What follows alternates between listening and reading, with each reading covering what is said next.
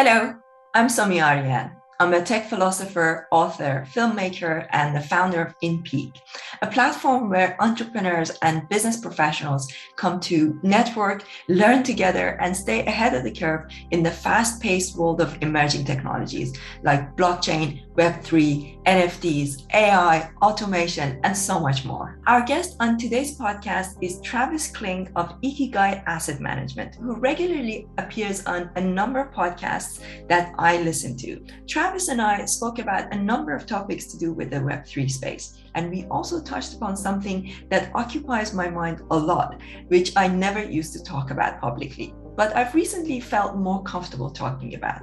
That is whether we are living in a simulation, and if so, what does this have to do with the metaverse and Web three? It was a fascinating conversation that you don't want to miss. Before we start, I also wanted to tell you about Athletic Greens, our sponsor for today's show. I started taking their A G one daily supplement because I work fourteen to fifteen hours a day and I need a way to stay at my peak performance. Now, I've been taking it for several months at this point and I love it. I definitely feel more mentally alert and I seem to be more energized during my workouts. Honestly, it's no wonder that Athletic Greens has over seven thousand five-star reviews. I wanted to share this with you because I personally have been loving it. To make it easier for you, Athletic Greens is also going to give you a free one-year supply of immune-supporting vitamin D and five free travel packs with your first purchase. All you have to do is visit athletic greens dot com slash sommi. Again, that is athletic greens dot com slash sommi to take ownership of your health and pick up the ultimate daily nutritional insurance.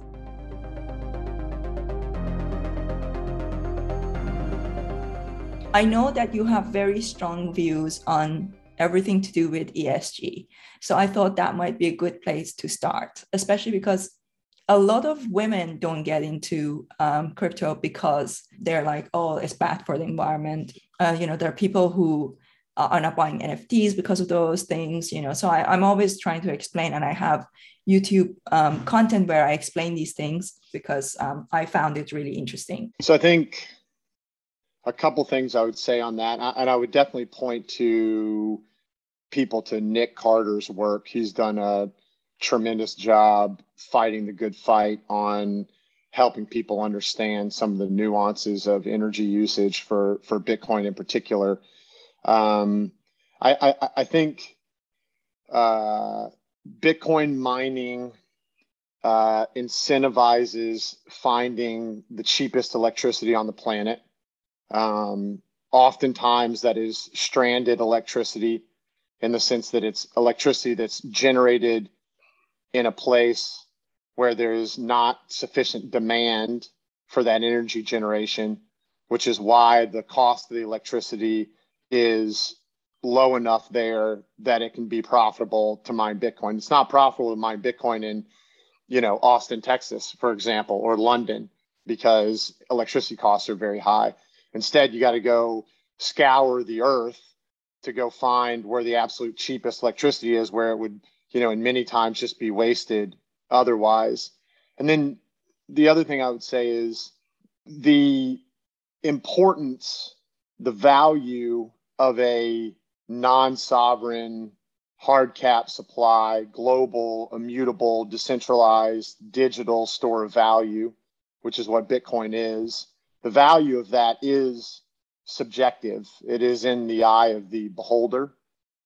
And you can argue about whether or not having a money like that, to which there is no comparison, uh, is worth spending, you know, using stranded electricity on, or whether that's not. And there's some people that would tell you that, you know, one turn of a windmill turbine is too much energy to be spent on Bitcoin.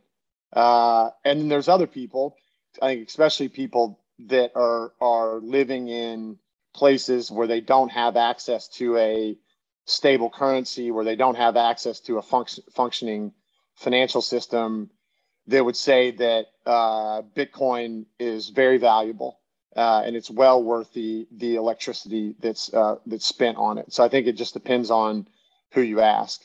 Yeah, definitely. So so maybe going back to first principles, can we address this question of why a non-sovereign currency is valuable? Because that's one of the things that I've had many conversations with, you know, people who are in um, legacy institutes, you know, traditional banking, and they're like, I don't quite get, I don't understand why this is valuable. Let's say you've you've gone to a party, a dinner party, and you're sitting next to somebody um, who is like, this is all rubbish, I don't get it.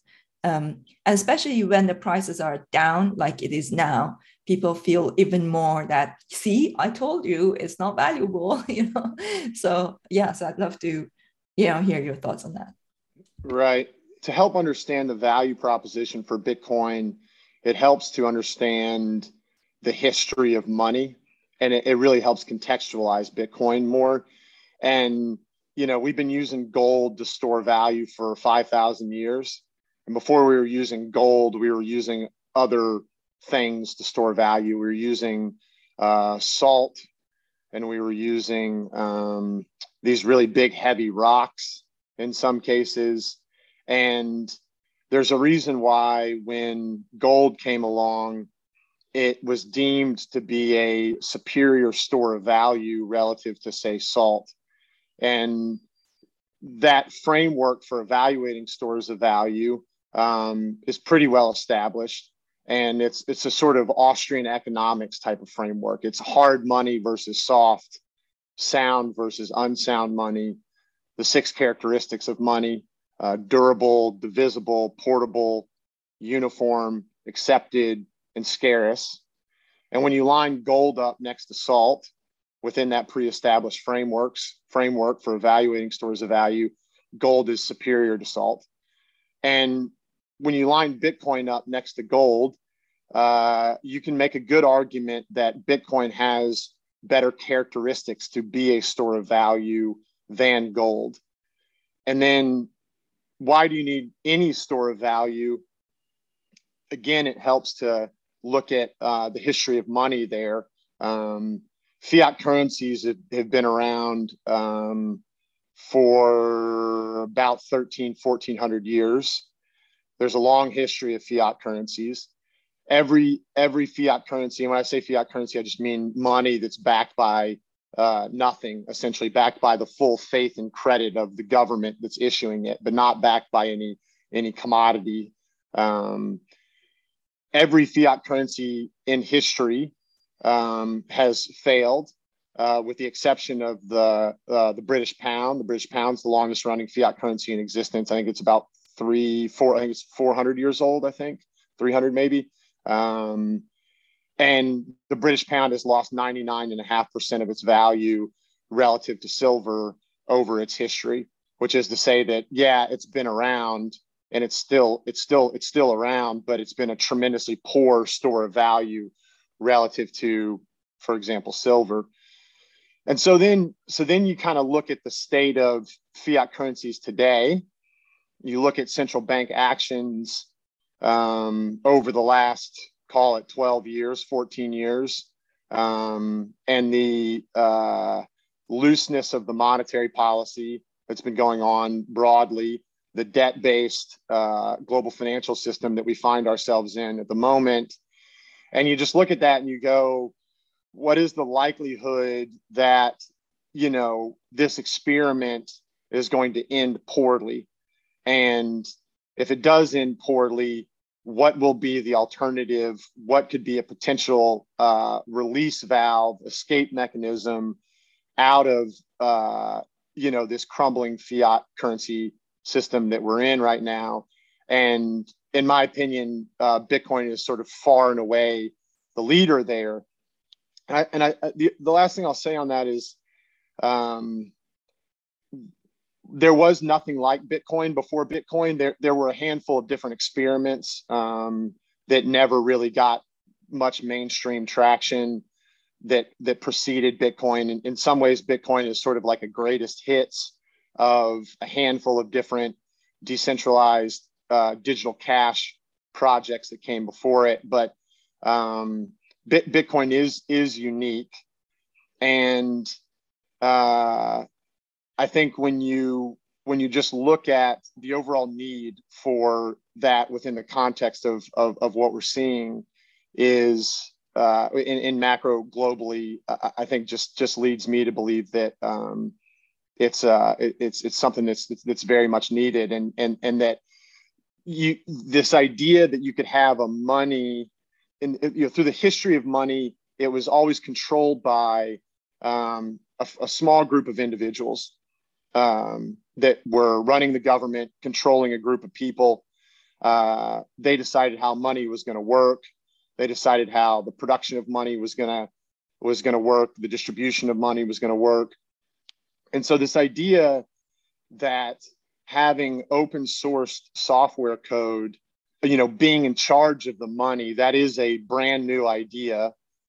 But in in my view, when I look at the inherent misalignments of incentives in having a small group of individuals, humans, that decide how the money works, I think with with a decade or a few decades of hindsight, it is going to be viewed as a foregone conclusion and just a sort of obvious fact that it makes more sense to have open source software code be in charge of the money rather than a small group of individuals, you know, that have uh, these misalignments of incentives.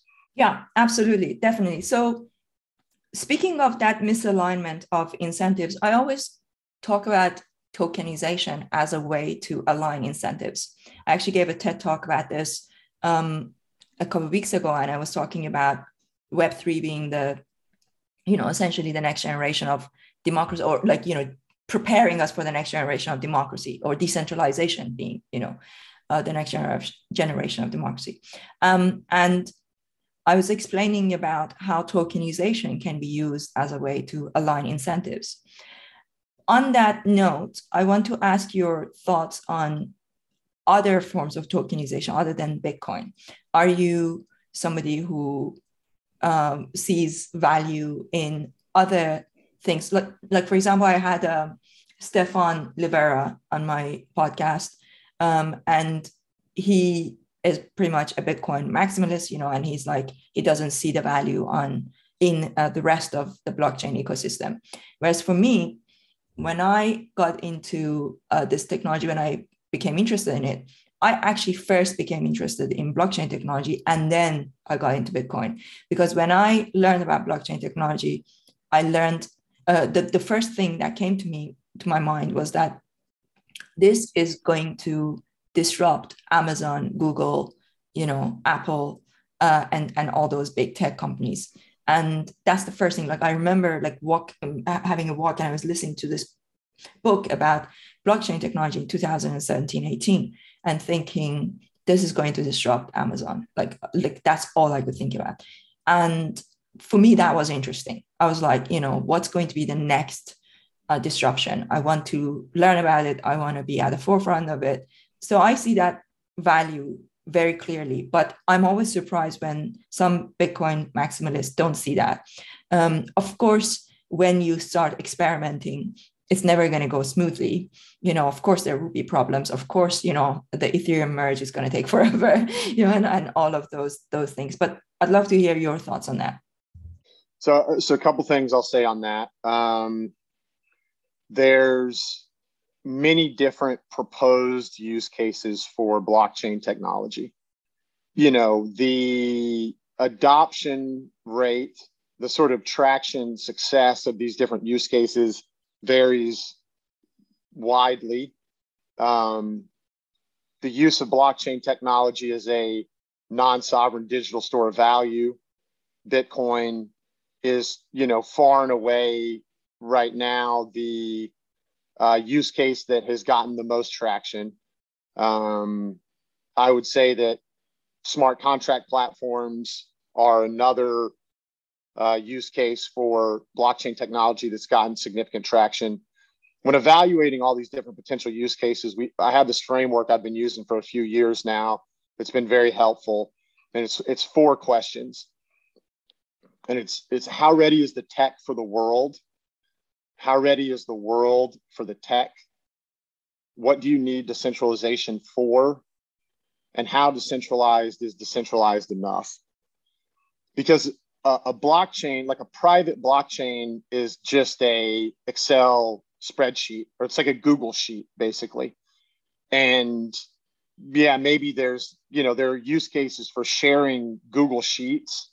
Um, but that's like much more of like a minor evolution to like, I don't know, sort of like data management relative to the revolution of a non-sovereign form of money. And so I, so I like those four questions a lot. And then the other framework that we use a lot is that you have the value that is potentially created by a technology, and you have the value that is potentially accrued by the token. Those are two different things, value creation versus value accrual. The bridge between those two things is token structure. By token structure, I just mean, how does the supply and demand of the token intersect with the use case of the technology? And value accrual is still a very unanswered question in crypto, especially outside of Bitcoin. Bitcoin's value accrual comes from the, the, the market applies a monetary premium to Bitcoin because it has the characteristics of a good money. Uh, it has high, high moneyness in, in Austrian economics terms. When you step away from Bitcoin, that value accrual gets, you know, and these other crypto assets gets much shakier uh, more quickly. I remind people that there is still no proof of stake crypto asset that has been successful over any meaningful period of time at a large scale. Um, E T H is trying to do that right now. I'm, I'm hopeful that they will be successful in that. I believe that they will be successful in that, but there's a lot of risk there. Um, so even, you know, something as, as fundamental to crypto as proof of stake is still unproven in terms of its ability to, to accrue value. When you step outside of some of these other use cases, um, I believe that layer one smart contract platforms do have a very bright future. Um, And whether that's Ethereum or something else, or some combination of Ethereum and other other things, Solana, Avalanche, Luna, Atom, Dot, something else that hadn't been invented yet or that I didn't name. And my general view there is that I think that big tech, you know, so, so technology broadly is becoming increasingly more intertwined with humanity. That is a trend that I strongly believe is set to continue. And there are societal problems that the centralization of big tech is causing. And one of the ones I like to point out is the sort of search algorithms or the display algorithms of social media platforms inherently create echo chambers. And those echo chambers inherently lead to uh, divisiveness. And now we find America in, you know, its most divisive time since probably the civil rights movement. And I think social media has really contributed a lot to that. And it is the ads model in the context of a publicly traded corporation that has shareholders and profit expectations that has led to this ad-based revenue model that leads to the echo chambers inherent in the search algorithms that lead to divisiveness.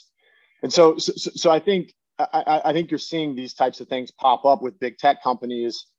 And I believe that having decentralization as a technological foundation has the potential to alleviate Um, some of those problems inherent in centralized tech companies. So I'd say that that's my very basic thesis for like why the world, you know, needs smart contract platforms. There's other reasons, and and you know, the ownership economy, the the foundations of of sort of web three versus web web two. I believe in that as well too. So, well, that's that's really that's good to hear. Um, can I ask you something? Do you have any N F Ts? Uh, we have some, yeah. Not a lot of not a lot of profile pictures. We have a good amount of in-game asset N F Ts. Okay. Um, not a lot, not a lot of profile pictures. Uh, and uh, are you involved in any DAOs? Have you had some experience with DAOs? Yeah, some. The reason why I'm asking that is, like, when you get involved in the N F T culture, you really see how interesting it is. Like, you, you definitely feel that there's something there. And I didn't take it seriously at first. I was like, oh, you know, I'm not sure.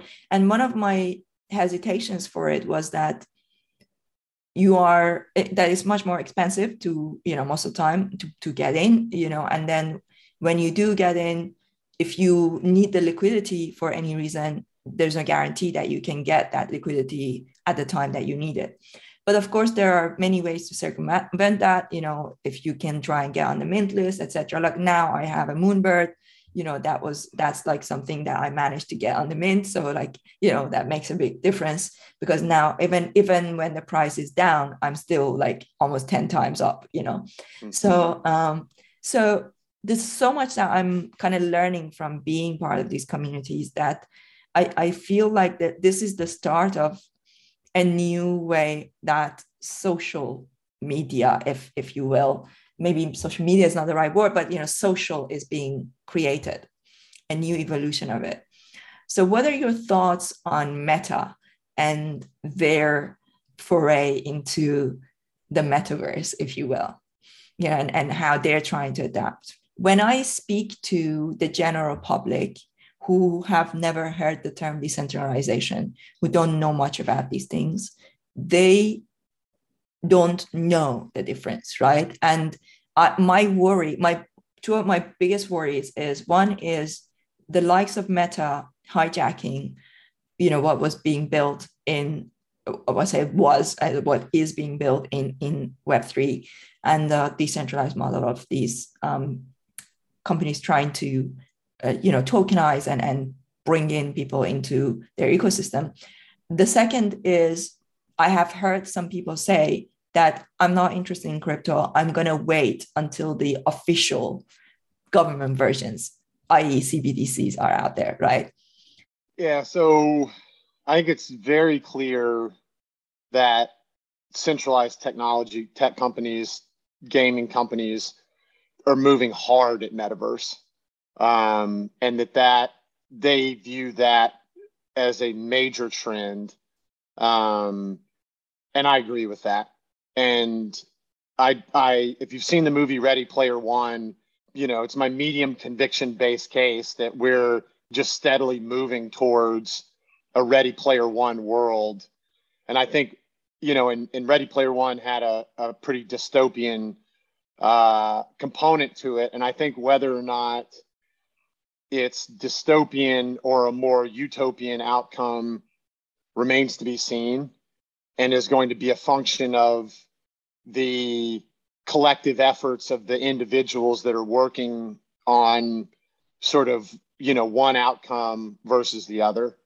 And, you know, I don't know if Mark Zuckerberg is a good guy or a bad guy. Um, I don't know if you listened to him on the Lex Fridman podcast. Yeah, for folks that haven't listened to that, I highly recommend that. In fact, I would recommend you actually watch it on, on YouTube so you can kind of watch him. I would say he's not a he's not a glaringly good guy um, to me, but admittedly, he also has just a very hard job, very hard job.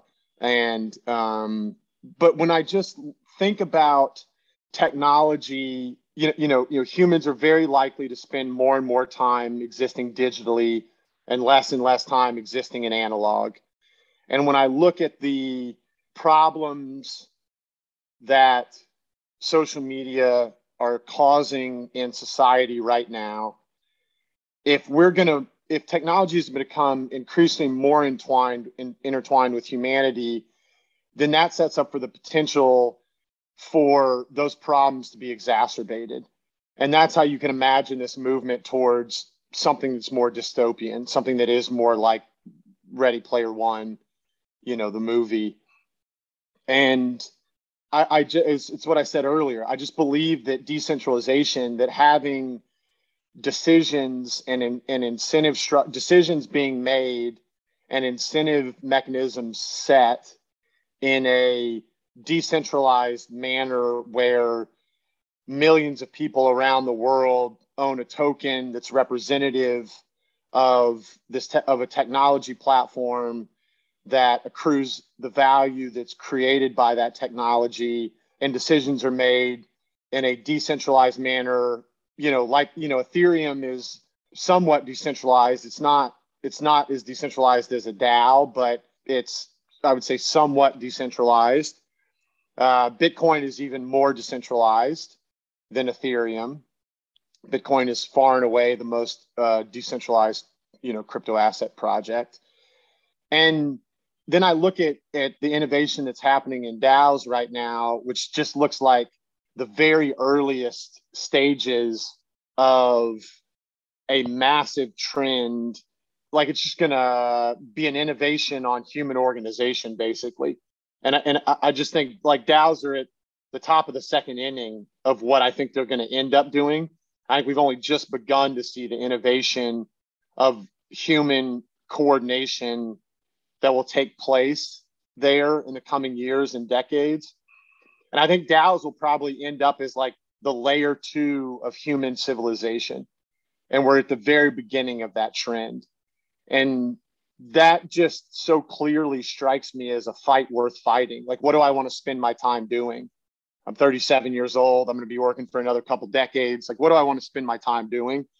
And it really just seems like trying to do my little part to push, you know, all of this in a, in, you know, a step or two in the direction towards leveraging technology to empower humanity and not the other way around. That really just strikes me as a, as, as, something worth spending the rest of my career working on. Yeah, absolutely. So, you know what? I'm going to take the conversation in a slightly different direction, because I want to talk about a topic that I know you are interested in, because you talked about it at the end of the conversation you had with Peter McCormack. And it sort of circles back into this whole concept of technology and, and humanity. Um, so at the end of that conversation, you guys went into, or you mentioned something about the possibility of this being a, a simulation. Uh, and you mentioned a few things, and, and like that Peter wasn't um, familiar with. And, and he said, you know, give me some recommendation or something like that, I remember. So I was listening to this on my phone. So immediately as I finished it, uh, finished the podcast, I sent Peter an email. And this is basically, these are the recommendations I gave him. I was like, here are a few sources that you must check out about the simulation theory. The Case Against Reality by Donald Hoffman. Also listen to Lex Fridman's interview with Joshua Bach. Listen to both interviews. It's about six hours in total. Um, Bach will blow your mind. I listened to the first interview three times. Also check out uh, interviews and writings of Nick Bostrom, uh, author of Superintelligence. Yep. So, and then Peter replied and said, thanks, mate. This was great. Thanks, dude, or something. I was like, no, mate. It's just, it's like, you know, lady over here. But yeah, you know, you're welcome. Um, so, so I'd love to explore that, because it's not every day that I get to talk to somebody who um, explores these topics, you know, and, and it's something that I think a lot about. And I feel like we are, throughout humanity's life, um, you know, uh, lifespan in terms of our history, that we've gone through a number of different upgrades. And after each upgrade, you know, maybe in this simulation or whatever it is, that new open, doors open, and like we we come up with new ways of new understanding and understandings of the laws of um, physics. And I wonder, you know, I just have this very strong feeling that we're going towards another one of those big upgrades. And, and this money revolution, money Um, technology is uh, is one of those. Also, as a philosopher, you know, as a tech philosopher, one of the thoughts that I have about technology is that We always think of technology as being a set of tools and techniques that enhance our ability. But what if technology is a life form in its own, in itself, mm-hmm. and we are co-evolving with it? You know, uh, when you think about going all the way to uh, the beginning of life, you know, what is life? Life is essentially where uh, these random particles get together and try to overcome entropy. And, and that process is called, uh, you know, life, right? And when that life becomes um, aware of itself and tries to improve that, that active push towards evolving that, you know, that's where, you know, we see technology. Um, so I guess where I'm going with this is that I'm trying to kind of get a sense for, hypothetically, if we said that we are living in a simulation and we are going towards this singularity, you know, which seems like increasingly likely to be the case, that we are going towards a accelerated phase of evolution, that something big is on the horizon. I don't quite know what, but I just have this strong feeling that I feel like I'm preparing for something. I don't quite know what. Just was wondering, very wild thoughts. Do you have any hunches, any inclinations about these? I mean, gosh, we could go hours on this. The first thing I'll say is that my view on all of this is evolving pretty rapidly. So I'm like not tied to anything in particular.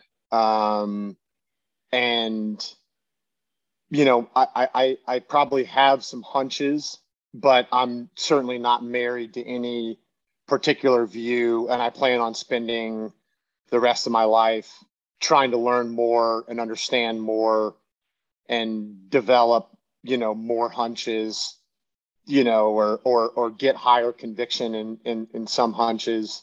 The first thing I'll say is my view on simulation theory comes from the stance of I was raised Christian. I still consider consider myself a Christian. I I think even more than considering myself a Christian, I consider myself a follower of Jesus Christ. I, I, I was raised a a, a a type of Christian called Southern Baptist, which is like a pretty devout, pretty fundamental type of Christianity.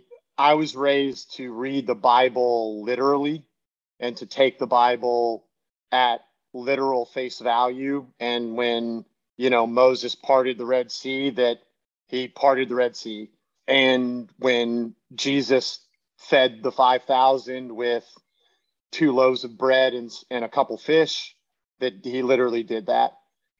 As I've gotten older and uh, done more studying, read the Bible more, read other religious texts more, listened to a lot of uh, biblical scholars, dug more into the, the historicity of the Bible, sort of what is the historical record of biblical accounts outside of the Bible. My views have evolved. Um, as I've read more philosophy, my views have evolved. Mimetic theory from René Girard has been a philosophy, I think, that has stuck with me. And, and that uh, Christianity and the story of Jesus Christ as a framework for dealing with and approaching mimetic theory is a concept that makes sense to me.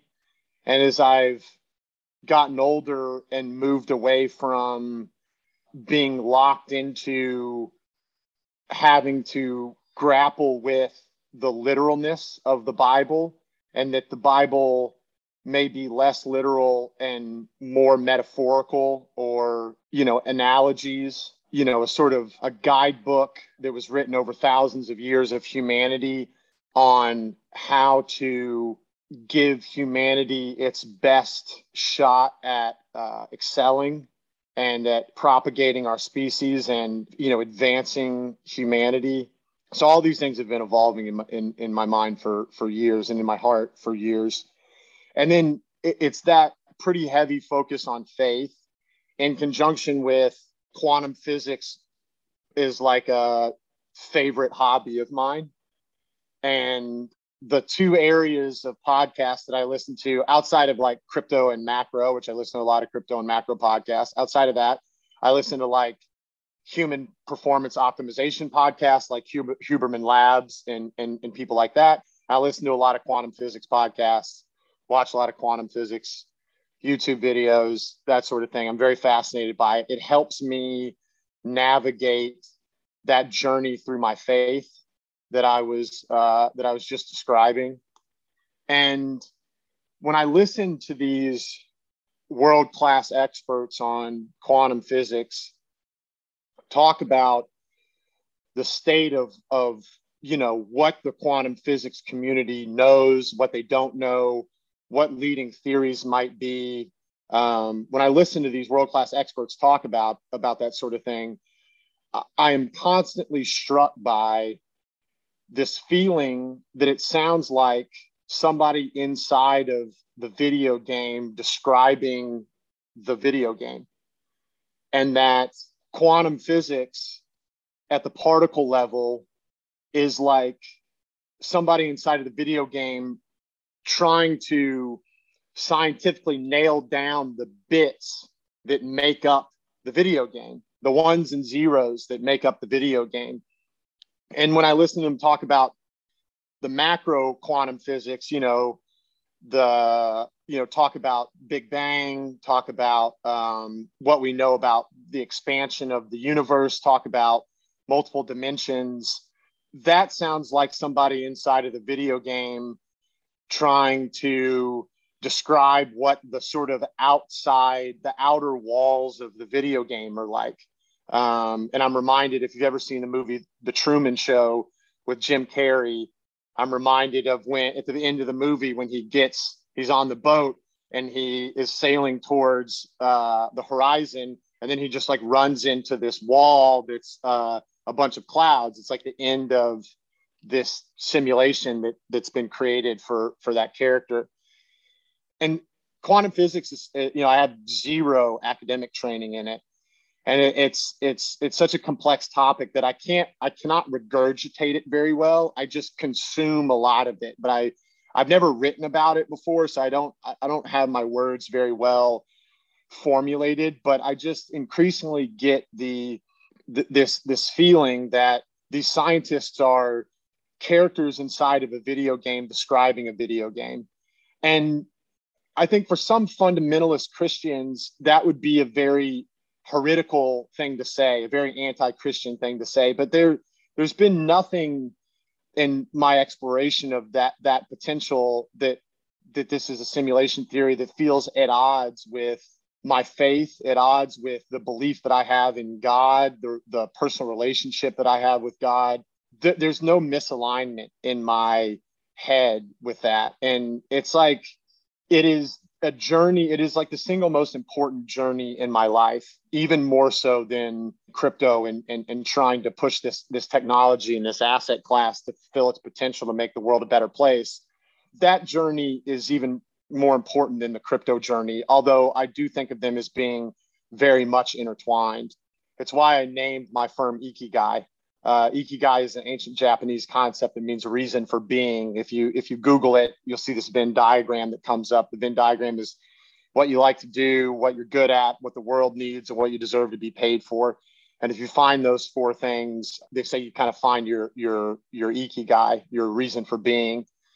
And the concept of Ikigai very closely intertwines with my faith and my decision to leave traditional hedge fund investing to move into this technology was very much based on uh, trying to do good in the world in this, you know, blink of an eye that that that we're here. Yeah, definitely. I, a lot of that resonates um, with me. I, I mean, I um, I grew up in a Muslim family, so I became an atheist quite uh, early on in my life because um, it's really oppressive uh, for women, but. You know, I don't know whether, whether I, I don't even use the term spiritual. Uh, like I don't necessarily do that. Um, I don't know what it is. I just know that, you know, I meditate. Um, I, uh, you know, I do transcendental meditation. Um, I, I think that uh, there is obviously many layers of reality that we uh, don't know about. And when I meditate, um, I always like sort of request to, I don't know, uh, whatever is, you know, that, that uh, you know, bigger kind of layers if, to give me access to that, because I want to understand, you know, I'm, I'm just, I'm trying to understand uh, what it is. Um, and there, there's understanding, and then there's knowing, right? So, uh, so there, uh, you know, I think those two things are different. So there are things that I feel like I know, but I'm always worried that if I feel like I know something, you know, like you, your faith, you know, that's probably something that you feel like you know, right? But that, but at the same, same time, I always think like, do I really know? Like, do I really, you know? So, so I'm, I'm always. Well, not, not, not to interrupt, but I will, I will just say, if you really knew, they wouldn't call it faith. That's right. Yeah, that's right. So, so I guess, you know, that's why in that sense, maybe uh, it's better to say that I don't necessarily have faith, but I'm, I'm very open to it. You know, I'm like trying to uh, understand better, trying to know, and I definitely do go inwards. I, I have a lot of meditative time. Um, and, you know, I just want to know whether Uh, it, well, it sort of, look, this whole simulation theory, theory makes a lot of sense to me, because I feel like now, as we go into the metaverse, when you think about gaming, you know, we are now creating our own version of it, right? Yeah. Like we are all creating. I wonder whether this life is like layers after layers after layers of simulation inside each other. You know, that, that like we create, um, you know, the, our own version of, of it. And um, and then as that becomes more sophisticated, then those characters within that simulation create their own simulation, and so on and so forth. I, I very much agree with that. My time researching metaverse, spending time actively investing in the metaverse space, has definitely helped frame my view on the likelihood of of this being a simulation. And I think just being a technology investor now for, which I was not before I got into crypto, you know, now for four years, five years now, that seeing the pace of innovation and acknowledging that innovation is accelerating at an accelerating pace, I believe that that's a fundamental aspect of digital innovation, because it's like roughly governed by something like Moore's Law. Um, accelerating at an accelerating pace.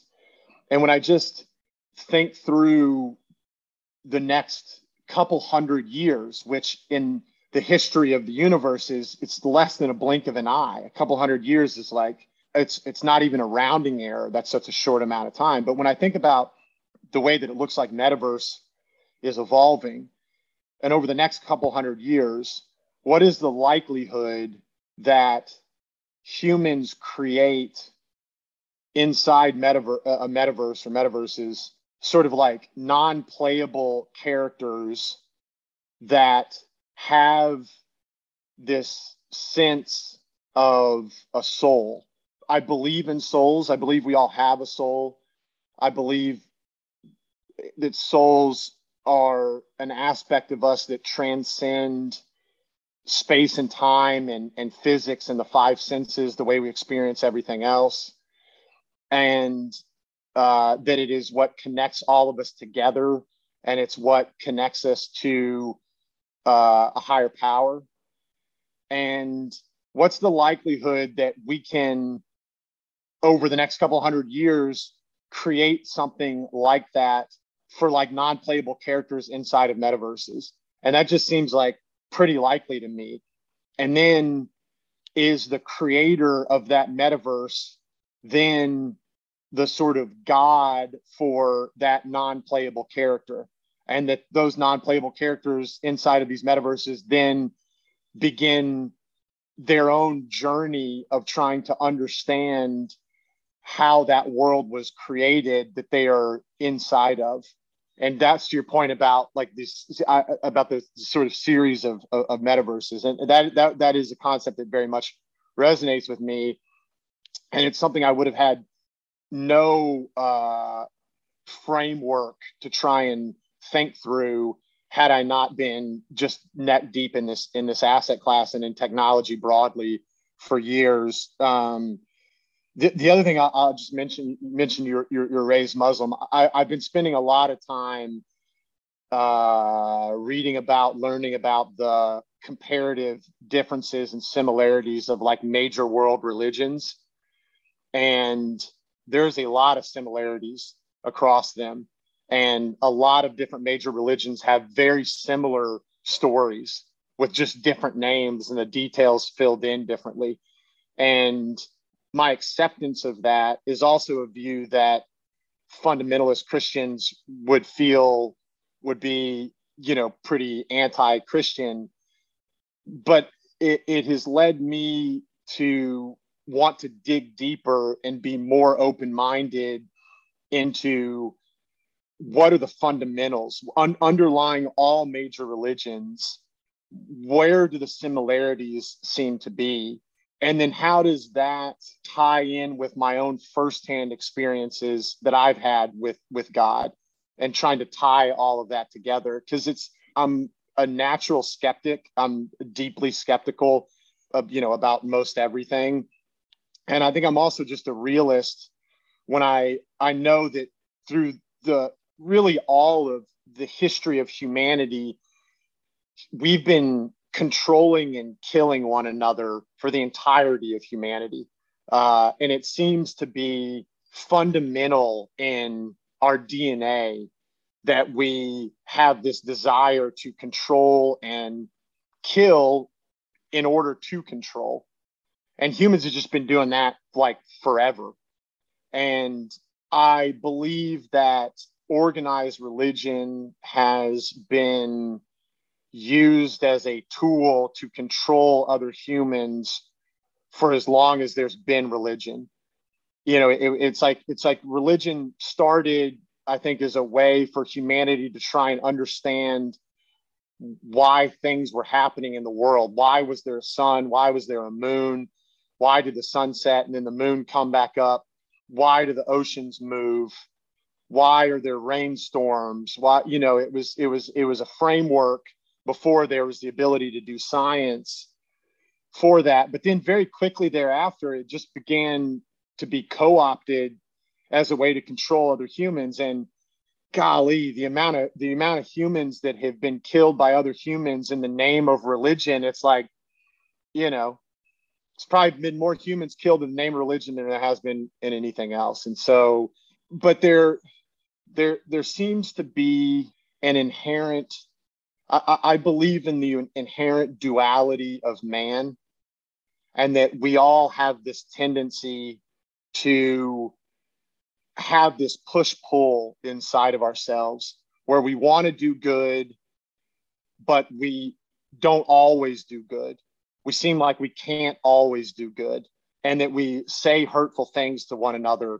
We do hurtful things to one another, that we act in a selfish manner, but that we also have an inherent love for one another as well too. And that we do want to do good, and that the existence of that duality that I believe is inherent in mankind, whether you believe in a God, whether you believe in straight, you know, if you don't believe in a God, you know, I still haven't gotten any answers from this quantum physics podcast about if you don't believe in a God, like who created the Big Bang and like what's outside of this universe. But like my point being is that like, if you believe in a God, it seems like God created us to have this duality inherent in us.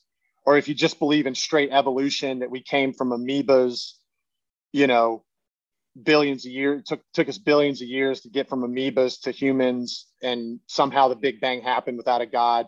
It does still seem to be that this duality is inherent in the way that humanity works. And a lot of times I think that that duality comes from scarcity, and that humans and all animals exist in a scarce world, and that our willingness to be hurtful to each other, our ability to do that, stems from a lot of D N A that evolved in a, a an environment of scarcity.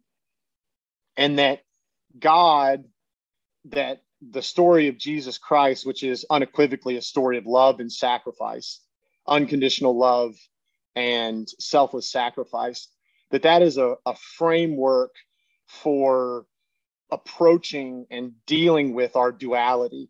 And that if humanity can overcome the negative side of duality, that the species will thrive and propagate, and that we can move towards utopia, and that technological innovation, which has been the separating factor for humans versus any other animal on this planet, right? We figured out fire, then we figured out how to cook food, and then, you know, we figured out the wheel, and then, you know, we figured out the steam engine, and then we figured out electric, you know, it's like innovation is what is what separates us from the rest of the animal kingdom, and that technological innovation can lead to utopia and can lead to um, a, a very happy, less scarce, abundant existence for our species.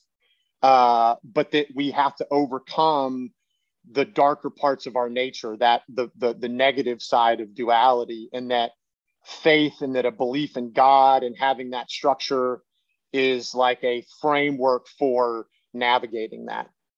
Yeah, definitely. Whether you have uh, faith or not, um, and whether this is a simulation or not, suffering is real.